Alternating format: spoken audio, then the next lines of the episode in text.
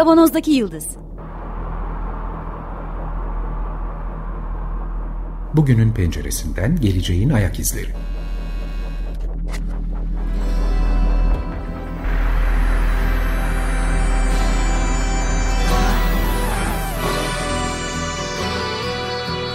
Hazırlayan ve sunanlar İsmail Başöz, Haluk Levent, Mustafa Yılmazer ve Fethiye Erbil. Zorlu Holding Sürdürülebilirlik Platformu Akıllı Hayat 2030, herkes için daha yaşanabilir bir dünya diler. Merhabalar, Açık Radyo'dayız. 95.0 Kavanoz'daki Yıldız programında sizlerle beraberiz yeniden. Yine her hafta olduğu gibi geleceğin ayak izlerini sürmeye devam ediyoruz. Haluk var bugün. Beraberiz. Selam. Ee, Ben İsmail. Birkaç haftadır konuşmaya devam ettiğimiz, çok da keyifle sürdürdüğümüz sosyal medya ve etkileri üzerine yaptığımız sohbetleri bugün biraz bağlantılı ama azıcık dışarıya doğru taşarak, biraz yoldan çıkarak, biraz serbest vezinli sohbete devam edeceğiz. Hatırlarsınız sosyal ikilem belgeselinden yola çıkıp valla ben o tanımı çok sevdim. Sosyal ikilem belgeselini boru yapıp çevresine dans etmeye devam ediyoruz. Yere tutunarak devam etmek bu açıdan bize de yol gösterici oluyor. Geçtiğimiz haftalarda sevgili dostumuz Kaan Özkan'la algı üzerinden konuştuk. Ne ilgisi var algı ve sosyal medya sürecinin diye soracak olursanız elbette ki tekrar söyleyeceğim ki manipülasyon temelli perspektifin yani sosyal medyanın insanlarda gerek bireysel gerekse toplumsal olarak yaptığı manipülasyonların arkasında yatan şeyin algı olduğundan yola çıkmıştık. Daha önceki programlarımızda daha detaylı anlattık. Deneyimler ve buradan yola çıkarak insanların karşılaştığı uyaranlarla kurduğu ilişkiler üzerinden sohbetimizi yapmıştık. Şimdi manipülasyonun sosyal medyanın ve artı internetin işte yoldan çıktığımız kısım biraz burası olacak bugün. Sadece sosyal medya değil bizim davranışlarımızı, tutumumuzu belirleyen önemli bir faktör olarak görüyoruz artık dijital iletişimi. Böyle demek daha doğru herhalde değil mi Haluk? Yani evet. sadece sosyal medya değil. Evet eskiden de toplum içerisinde bizi yönlendiren işte mahalledeki abiler, ablalardan akrabalarımıza, işte okuldaki öğretmenimizden sınıf arkadaşlarımıza kadar çok fazla etkiye maruz kalıp deneyimliyorduk bunları. Ve belli bir tutum davranış geliştiriyorduk bu süreç içerisinde. Şimdi belki de onlardan daha fazla bilemeyiz hani hangisi daha ağırlıklı ama artık gerçekten çok fazla dijital iletişim etkisini izleyebiliyoruz üzerimizde. Ee, biz sosyal medyayı konuşurken manipülasyondan bahsediyorduk ama şimdi artık elbette sosyal medya vasıtasıyla bize ulaşan e, manipülasyonların verilerinin de nasıl toplandığını, nelerin veri olarak toplandığına dair biraz serbest vezin bir sohbet yapacağız bugün açıkçası. Şöyle bir şey aslında eklemekte fayda olabilir. Şimdi bu veri toplama derken sos, özellikle bu yönlendirme amaçlı programlarda bu reklam için olabilir, siyasi bir amaçla gerçekleşiyor olabilir veya tamamen işte bir belli bir yöne insanları kanalize ederek buradan bir bir şekilde para kazanma amacıyla da olabilir ya da güç oluşturma amacıyla da olabilir. E, burada şimdi bir, bizim hassas olduğumuz hemen aklımıza gelen şey cep telefonunda işte acaba konumu alıyor mu, kiminle konuştum, işte şudur budur gibi e, kolayca böyle bir hani bir parça da maddi dünyaya dair e, verileri toplamak tam bahsediyoruz. Ama bununla sınırlı değil. Çünkü bu iyi bir yönlendirme oluşturabilmek için bizim duygusal verilerimize de e, ihtiyaç duyuyorlar. İşte hatta evet. e, belki izleyen olmuştur bir, bir yıl kadar önce bu replika programı üzerinden o, o programı kullanan bir e, arkadaşımızın kızıydı galiba değil mi? Senin, kızın arkadaşı. Kızın arkadaşı. Ters evet. tablama. evet. O mesela çok ilginç bir şeydi. O bana mesela çok öğretici oldu. Gerçekten bu tür programlarla neleri toplayabileceklerine dair. Şimdi senin... Bir hemen önemli... hatırlatalım madem açtın ne olduğunu. İnternet üzerinden chatle yapay zeka bir arkadaş edinme haliydi o. Günler içerisinde karşındaki yapay zeka olduğu halde seni tanıyıp etkilerini, tepkilerini öğrenip yavaş yavaş seninle sohbet edebilecek evet. hale geliyor. Basit bir arkadaş edinme değil aslında nötr bir kalıp veriyor sana e, ve senden o kalıbı şekillendirmeni bekliyor. Nasıl? Konuşarak soru cevap şeklinde şekillendirmeni bekliyor. Aslında replika ismi de oradan geliyor. Yani sen kullanıcı olarak kendinin bir benzerini arkadaş formunda e, yaratıyorsun. E, bu ona sözü ne... kesiyorum. Bak çok önemli bir kelime şey icat ediyorum. Kavram icat ediyorum şu anda. Hani nöroplastiste, nöroplastiste diye konuşuyoruz ya abi dijital plastiste yani evet. o e, tabii tabii o yarattığın arkadaş şöyle sorular işte ilk, ilk soru hep şey oluyor demiştik kızcağız. Sabah kalkar kalkmaz ilk mesaj bugün moodun nasıl? Duygu durumun nasıl? Onu kaydediyor. Sonra telefonun her yerine ulaşma imkanı olduğu için o izinlerin hepsi alınmış durumda. O moodla neler yaptığını, kiminle görüştüğünü, nasıl şeyler yaptığını en son hatta işte şey sormuştuk. Kaç ay içerisinde mantıklı bir soru cevap ilişkisi oluştu diye 3-4 ay sürdü demişti. 6. ayda da arkadaşlar hakkında böyle kötü sözler söylemek e, doğru değil diye ayar vermişti. Cevap verebilecek bir hale gelen bir yapay zeka. Dolayısıyla son derece etkin bir program o aslında anlaşılan. Ve bu kıymet çok kıymetli bir veri topluyor. Bu 250 bin kullanıcıydı o zaman. Şimdi muhtemelen daha artmıştır. Muhtemelen program sayısı da çeşitlenmiştir. Yani birden fazla program bu işi yapıyordu. Dolayısıyla böyle çok katmanlı ve duygu dünyaların dünyamızı da içerecek bir veri toplama faaliyeti varken bu belgeseli seyrettik ve artık dedik tamam yani bu çünkü farklı bir yoldan gidiyor ama çok etkin kullanılabilecek, efektif kullanılabilecek bir veri tabanı oluşturuyor aslında. İstersen şimdi sen bir belgeselden evet. bahset. Sonra ben Belgesel, belgeselde öte Şimdi bu veri toplamanın yaygın kullanılanı da kullanılmayanın da birkaç ilginç örneklerinden bahsedeceğim ben. İnsanların duygularını, duygusal cevaplarını toplayan değişik teknolojik, nöroteknolojik bir kısmı, bir kısmı biyoteknolojik diye söyleyebilirim, uygulamalar geliştiriliyor. Mesela şimdi sinemadayız, hep beraber film seyrediyoruz ve oradaki filmin akışının bizde yarattığı duygusal reaksiyonu izleyebilen bir takım sensörler koyulmuş. Peki neyi izliyorsun? Yani yüzünü mü, gözünü mü vesaire ne, ne, neyi izliyorsun? Sinemanın tabanına yerleştirilen gaz ölçümleriyle oradaki karbondioksit artışını izleyerek ona verdiğin tepkiyi e, izleyicinin topluca verdiği duygusal tepkiyi izleyebiliyor. Korku, heyecan gibi durumlarda karbondioksit artışı var çünkü nefesimizde. Yani öyleymiş evet. yani herhalde nefes alma sıklığı arttığı için daha çok karbondioksit vermeye başlıyorsun. O da işte heyecanlandığını gösteriyor. Metabolizmanın da artışıyla ilgili vesaire şeyler. Şimdi bunu yaparak bunu kullanarak ne yapabilirsiniz? herhangi bir reklam filminin de yarattığı etkili, etkiyi izleme şansına sahip olabilirsiniz. Yani gene yönlendirme için bir base, önce veri toplamış oluyorsunuz bir yerde. Evet. Bunun dışında giyilebilir veri toplayıcılardan bahsetmiştik çokça. Mesela ter bezlerinin üzerine yerleştirilen elektrotlarla gene vücudun duygusal tepkilerini izleme şansına sahip olabiliyoruz. Çünkü ter bezleri vücuttaki çok teknik biyolojik detayına girmeyeceğim. Yine heyecan, korku, sakinlik gibi durumlara değişik cevaplar veriyor ve buradaki elektriksel değişimi, elektriksel responsu okuyabilen elektrotlarla yine duygusal e, paterni, insanın duygusal paternini izleyebiliyor. Galvanic Skin Response ismiyle yapılan çalışma. Bu bunu giyilebilir şeylerden belki de saatlerimizin arkasına yerleştirerek zaman içerisinde bizim de dahil olacağımız şekilde hani bize tuzak kuruyorlar şeklinde düşünmeyelim bunu. Belki de bir süre sonra bunların hepsini belki vermek bu hastalık teşhisinde de yani erken teşhiste de faydası olabilecek bir şey olabilir. Hem de nasıl? Tam, tam onu ekleyecektim. Evet yani beni birisi sağlığımı düzenli olarak izlesin diye çok rahat bu tür verileri verebilecek duruma geliyoruz zaten yavaş yavaş. Evet sağlık açısından da çok faydalı olacak ama programdan önce seninle de konuştuğumuz gibi bu araç aracı nedir o hedef yapan, aracı yukarı koyan, tuğlu yukarı koyan kafa bunun yarattığı sonuçları çok fazla öngöremiyoruz her zaman tabii. Yani amaç koyarak bir hedefe yürünse daha kontrollü olacak her şey ama olsun biz ya bu güzelmiş bak ne güzel veri topluyoruz hadi bunu da kullanmaya başlayalım diye kullandığımız zaman nerelere gideceğini e, bilemiyoruz gerçekten.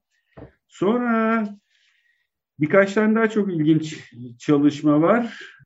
Bir araya bunu da sıkıştırabilirim ya biraz da serbest vezin olacak diye. Yine yapay zeka ile aslında çok heyecan verici bir durum bu. Normal konuşmamızın ses rengini ve zamanlama dinamiklerini analiz edilmesi söz konusu.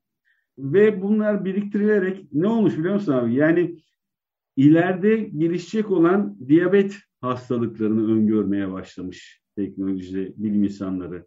Demansı, Alzheimer'ı öngörebilmeye başlamış. Hatta şizofreni iyi öngörebildikleri iddiaları var. Çünkü bu rahatsızlıkları ben açık söyleyeyim bilmiyordum.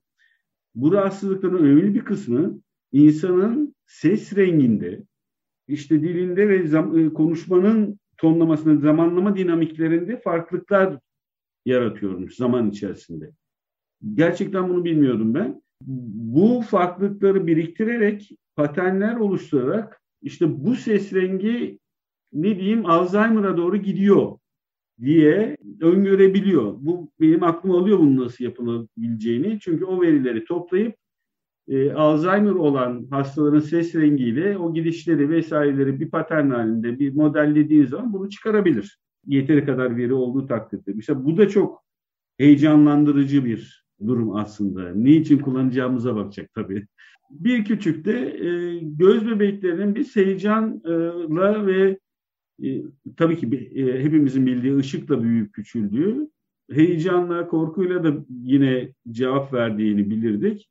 Fakat beyin heyecan ya da korku dışında da bir çalışmaya zorlandığında da büyüme küçülme refleksi veriyor. Yani anlamak için biraz fazla efor gösterdiği zaman bile göz bebeklerinin büyüdüğü cesaret tespit edilmiş. Şimdi bunları söylediğim üstüne belki uzun uzun da konuşulur ama önemli olan her yerden veri toplama ve her şekilde veri toplama şansına sahip bir dünyaya gidiyoruz artık. Yani sadece bizim beğendiğimiz, beğenmediğimiz, like ettiğimiz falan değil. Her yerden her şekilde veri toplayabilecek durumda. Artık e, şeylerin internetini düşündüğümüz zaman işte eşyalardan girecek olan veriler, işte fritözümüzden, buzdolabımızdan, arabamızdan e, her yerden veriler gitmeye devam edecek ve gerçekten bizim bütün hareket paternlerimizi, duygusal responslarımızı toplayabilecek bir veri organizasyonu oluşuyor. Bir parantez şey söyleyeceğim. Bu öyle çok korkutucu olarak görmeyelim bunu. Bu bu zenginliğin nasıl kullanılacağı önemli. Her zaman söylediğim şeyi tekrar söyleyeyim. Yani biz bunu güzel amaçlar için mi kullanacağız? Yoksa ya ucu nereye giderse gitsin bakalım hangisinden daha çok para kazanırız diye mi kullanacağız? O zaman kontrolsüz bir hale geliyor. Ama bir önce bahsettiğim verileri gerçekten sağlık takibi için kullanabiliriz. Tabii bu da e, sağlık tutkunu mu diyeyim, sağlık saplantısı olan insan nesli eleştirisinin de e, ayrıca bir parçası. Bu da bu da ayrı bir konu. Kenara koyalım. Şimdi burada beni ürküten mesele şu. Duygu durumunu ve daha doğrusu bir duygusal ve sosyal varlık olarak insanı ve insan davranışını e, computational bir hale getiriyor. Bir sayısallaştırılabilir hale getiriyor. Şimdi bu çok tehlikeli bir durum aslında. Yani bu bir insanın yapı sökümü gibi bir şey. Nasıl mesela örnek vermek gerekirse bütün mesele de oradan başladı zaten herhalde. DNA'yı okumak için bir proje kurulmuştu. İşte 84'te başladı, 2004'te bitti. Hepsini okuduk. Ondan DNA. sonra DNA'nın evet. 2002'de bir makale yazılıyor. Çok önemli bir makale aslında. Bir computational birim olarak yani sayı sarılaştırılabilir ya da program, programlanabilir bir birim olarak hücre diye. Yani hücrenin kendisini bir programlama ünitesi olarak değerlendiriyor. Şimdi e, ama bu halen fiziki varlığımızla ilgili bir yapı sökümdü. Yani fiziki varlığımızı okumaya çalışıyoruz, onu işte müdahale etmeye, yeniden biçimlendirmeye çalışıyorduk bilmem ne falan. Bu insanın bir işte psikolojik ve sosyal varlık olarak insanın kendi maddi varlığıyla kurduğu ilişkiyi yaralayacak bir şey en fazla. Kötü yönde kullanılırsa. Ve tabii bir takım türleri tabii sonuç itibariyle vardı o cin drive'le falan baktığımızda yani insan dahil el, şu dünyada yaşayan her türlü e, türü birkaç yıl içerisinde kökünü kazıyabilecek bir teknolojik seviyeye gelmiş durumdayız şu anda ve bunu üstelik apartman altında, garajda, şurada burada yapabilecek durumdayız. Şimdi bu bahsettiğimiz mesele yani heyecanlanmanın biz heyecanlanmayı tarif ederken bir kendi psikolojik ve nedir işte empatiydi, şuydu buydu bütün bu duyguları kendi e, duygu dünyamız üzerinden yola çıkarak aslında yapıyoruz, gerçekleştiriyoruz. Ama şimdi bunu sayısallaştırmak demek, bunun işlenebilmesi, tırnak içinde düzeltilebilmesi, kontrol edilebilmesi, yönlendirilebilmesi de çok kolaylaştırıyor. Bu bir tarafı. Buna yönelik işte senin sorduğun soru masanın üstünde halen tartışılmayı gerektiren bir soru olarak duruyor. Ama bir de başka bir yönü var. Bu sayısallaştırmayı başardığın zaman o bir toplumsal varlık olarak insanın dışında başka bir noktada insanın benzeri bir şeyi yeniden kurma imkanı, sentetik olarak kurma imkanı vermiş oluyorsun. Şimdi bunun sonuçlarının nereye varabileceği hakkında bir fikrim yok. Yani bu tabii işte şu şunu demek istiyorum. Ee, hep böyle bir bilim kurgu filmlerinde, romanlarda, şurada burada falan karşımıza çıkan insan görünümlü robot meselesi vardır ya. O insan görünümlü robot genelde böyle bir yapaylık, suni bir durum yaratır.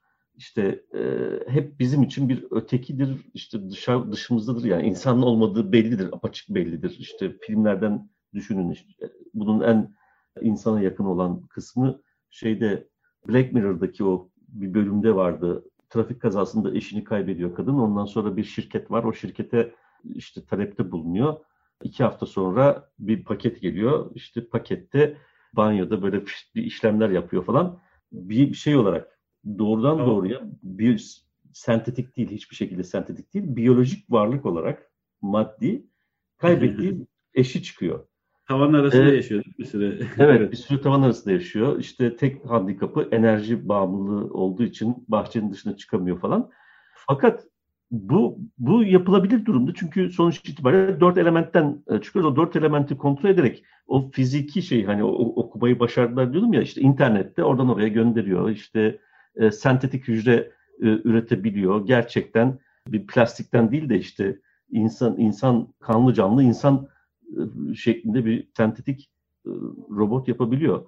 Bir de işte internette şurada burada kalmış e, hatıralardan yola çıkarak o hatıraları şey yaptığın zaman, yüklediği zaman işte tamam bu film filmde bu böyle organize edilmiş ama sen hiç rastladın mı şimdiye kadar gerçekten empati yapabilen bir robot Yok. çalışmasına? Hayır ama çok makale var bunun üzerine.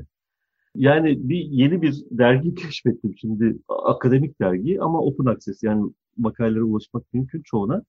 Minds and Machines diye. Burada e, bu meseleler çok tartışılıyor. Özellikle etik açıdan e, çok daha şey yapıyorlar, e, tartışma yürütüyorlar. Ve bir de tabii şu var, bir nevi yaşam formu tanımı üzerinden yürüyen bir tartışmada söz konusu. Yani doğrudan doğruya bu olmasa bile onu besleyebilecek bir tartışma. Çok büyük, ee, çok büyük başlıklar açıyorsun.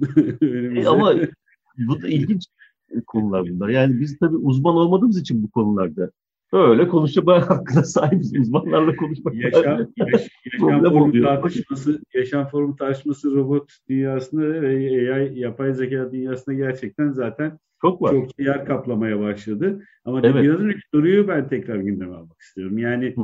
empati yapabilen, duygu normlarını geliştirebilen bir yapay zeka, bir makine, bir robot e, henüz bildiğimiz kadarıyla yanına bile yaklaşılmış değil.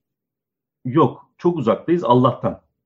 Çünkü o kendisi norm koymaya muktedir bir yapay zeka ile karşı karşıya kaldığımız zaman büyük ihtimalle bu gezegenden silinmemiz de söz konusu olacaktır. Ama yakın bile değil. Yani olayın mantığına da uygun e, değil. orada şöyle bir şey var. Tabii halen bir mantık problemi olarak çelişik durumların çözümüne dair matematiksel bir ifade, model işte bilmem ne falan geliştiremediler çok şükür.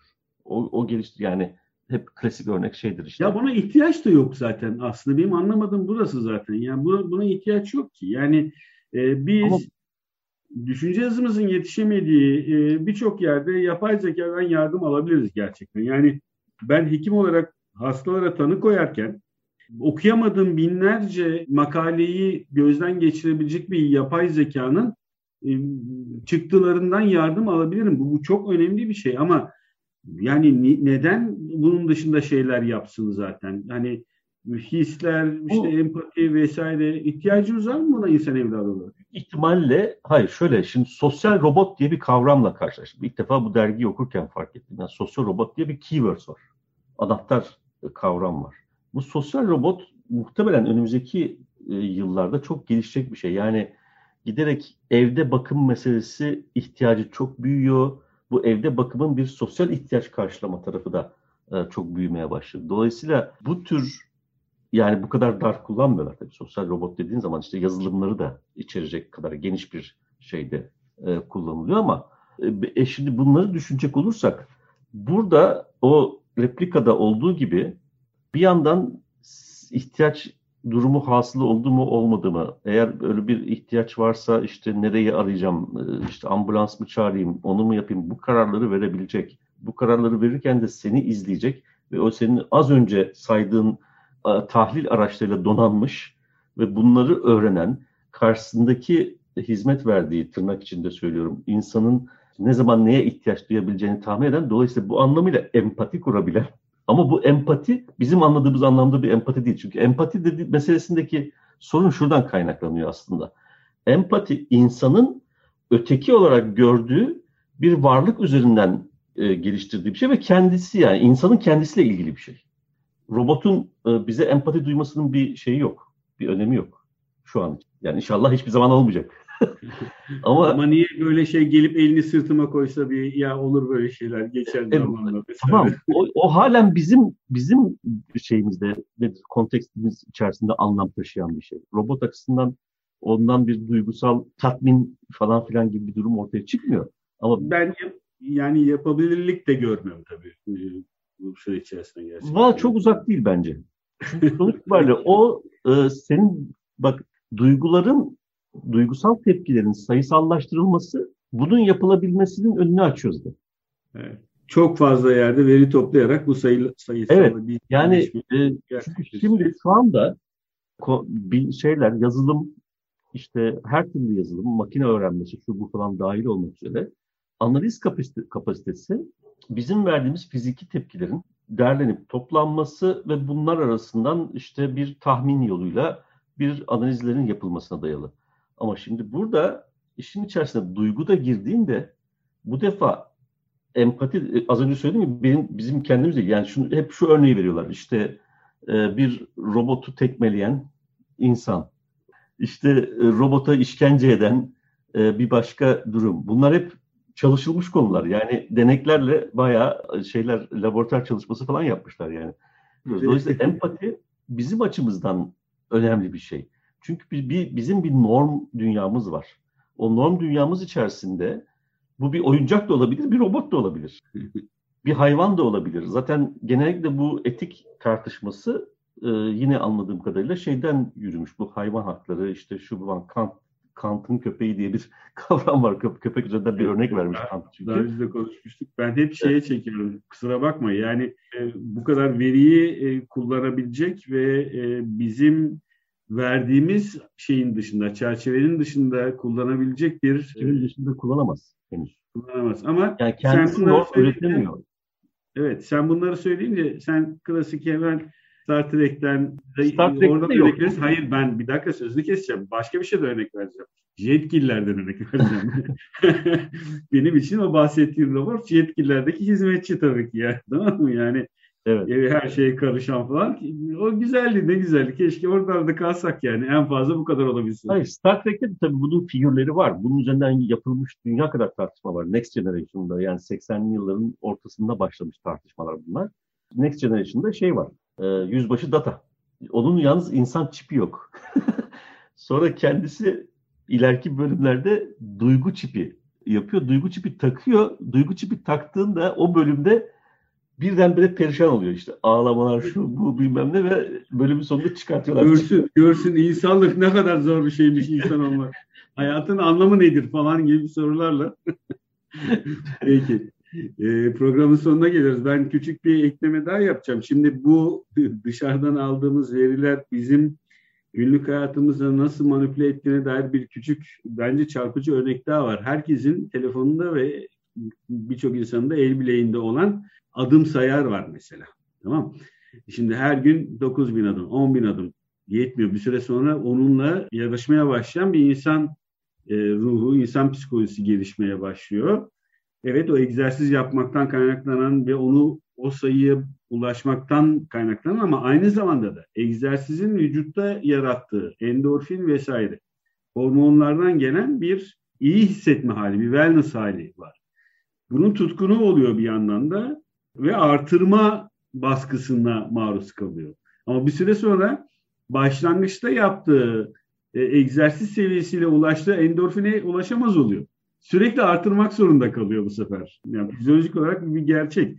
Burada bile nasıl bir manipülasyona maruz kalma tehlikesi olduğunu ifade etmek isterim sadece. Sadece sosyal medya değil, buradaki alışkanlığın bile iyi başlayan, gerçekten gayet iyi amaçla başlayan bir egzersiz motivasyonu amacıyla başlayan bir sürecin insanı başka türlü bir fizyolojik, psikofizyolojik, bak ben yeni kelimeler de uyduruyorum, sahnelere davet ettiğini görmek gerekiyor.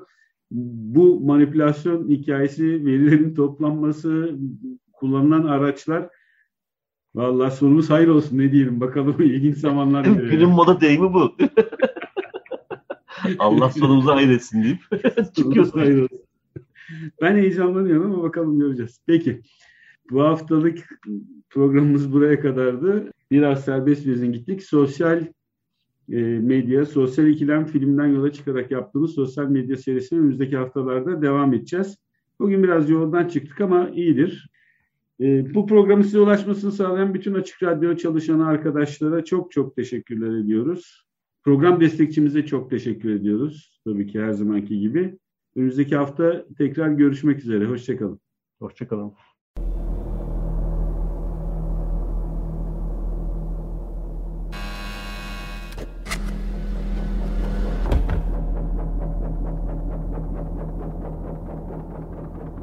Kavanozdaki Yıldız Bugünün penceresinden geleceğin ayak izleri.